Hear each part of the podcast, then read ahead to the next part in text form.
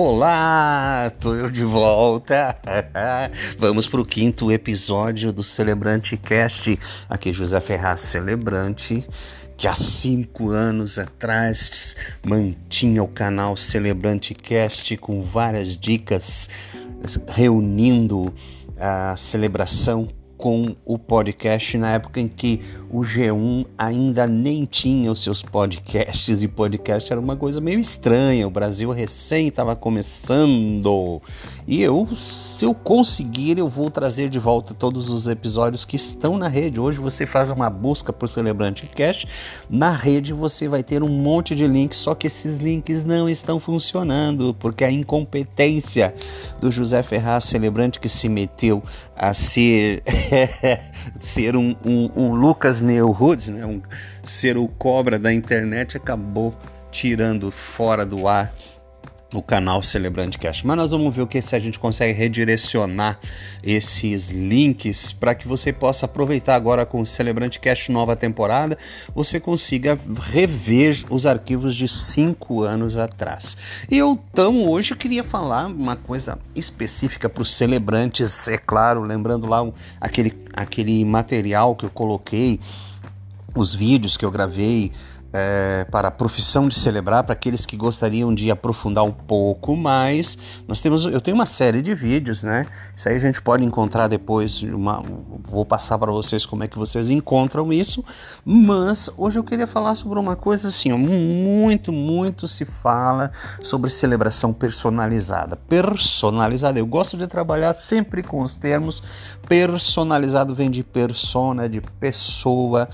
As, as personas eram máscaras que eram usadas no teatro grego, né? na, na dramaturgia grega, para representar algo. Né? E nós chamamos na cerimônia personalizada no sentido que a gente personaliza a cerimônia contando a história do casal. Legal, bacana, eu acho que isso é uma coisa que já está dada, assim como a profissão de celebrar já é uma profissão consolidada, embora não seja uma, uma profissão ainda, né? Oficialmente não está no Código Nacional de, de Ocupações, né? Mas a gente vai chegar lá, quem sabe, mas já é consolidado hoje, né? Então você pode dizer inclusive para fazer parte do grupo Profissão de Celebrar, você tem que pelo menos assumir publicamente que você é um profissional de celebração. Né? Então você pode dizer que você é celebrante e as pessoas vão entender. Na minha época, eh, as pessoas chamavam de cerimonialista, ou outros diziam que era o, o pastor, o padre, né? não tinha outra referência, e alguns até misturavam os dois e diziam que eu era um celebrista, né? Que é a mistura de celebrante com cerimonialista. Imagina, mas hoje em dia você pode dizer, eu sou celebrante e as pessoas vão entender o que você faz. Mas falando de celebrações personalizadas, aquelas então que tem que ter é, eu não digo, eu não gosto de dizer assim a cara do casal, né? Aquelas que tem que, né, personalizar, tornar mais parecido com o, o, a história do casal e alguns dizem que é, personalizar uma cerimônia é contar a história do casal. Eu não concordo e por isso estou gravando o podcast de hoje, porque existe uma diferença entre contar a história do casal e muitas vezes a gente se auto-intitula, os profissionais de celebração, a gente diz, eu mesmo já falei, você deve ter visto isso em algum lugar, eu dizendo que eu me sinto um contador de histórias. Pois bem, um contador de histórias é uma coisa e um profissional de celebração é outra, e por isso eu estou fazendo essa distinção. Na minha concepção, personalizar uma cerimônia é é, tornar essa cerimônia pessoal daquelas pessoas, tá? É, porém, não acredito que uma cerimônia personalizada seja para contar a história do casal. Tampouco eu entendo de uma forma diferente que existe uma diferença entre contar a história do casal e emocionar com a história do casal. Qual é a diferença disto? Eu posso, inclusive, engessar o roteiro de uma cerimônia contando a história do casal. Ou seja, eu pego todo aquele ato celebrativo que tem nuances, que tem detalhes, que tem momentos. Eu sempre, eu gosto sempre de quando atendo os casais classificar a emoção da, da cerimônia. Falar nisso, já leram o, o livro Profissão de Cele... o livro Casamento todo dia. Eu já estou criando um outro livro. Casamento Todo Dia, a emoção de uma cerimônia de casamento. Então, então dê uma olhadinha nesse livro, é interessante, tá?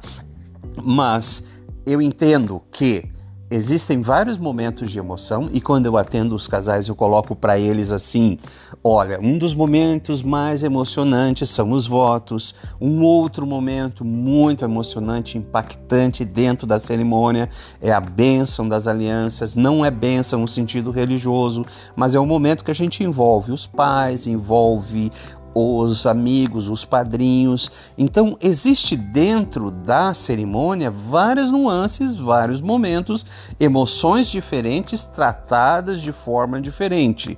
Então, se eu pegar como cerimônia personalizada, contar a história do casal e ainda mais forçar um pouco este roteiro neste sentido, eu vou fazer o que? Acabar engessando o enredo da cerimônia por entender que eu tenho que personalizar aquela cerimônia e eu vou tornar aquele momento que tem muitas nuances, que tem muitas emoções para ser para serem vivenciadas, eu vou engessar com a história do casal. Estão percebendo a diferença?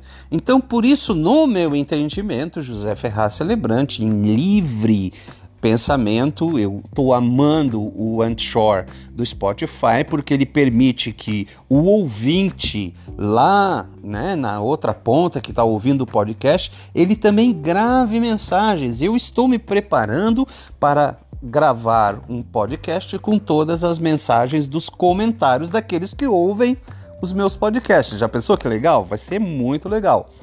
Portanto, José Ferraz, agora, na sua opinião, né, colocando aqui o teu, seu ponto de vista, quer, quer colocar o teu ponto de vista? Pode gravar lá nos comentários ou grave podcasts também. Seja bem-vindo, né? Tá muito fácil hoje a tecnologia, não é a mesma coisa que cinco anos atrás, que tava o José Ferraz lá comprando equipamento, eh, montando um estúdio, limpando o áudio, né? No Audacity. Quem, quem, quem é de podcast conhece, né? Esse programa. E agora tá tão fácil, é só pegar o celular aqui, né? E desligar as notificações, né, José Ferraz, para não ficar apitando no meio da gravação, que nem aconteceu agora recentemente num dos meus episódios anteriores. Pois bem, José Ferraz entende que Existe diferença entre contar a história do casal e emocionar com a história do casal. Então, como é que eu faço? Eu faço um briefing muito bem feito, já falei sobre isso. É, o, meu brief, o meu briefing é respondido separado, porque eu tenho nuances diferentes, tem pontos de vista diferentes, porque as pessoas são diferentes, ok? E a minha cerimônia personalizada não é para contar a história do casal.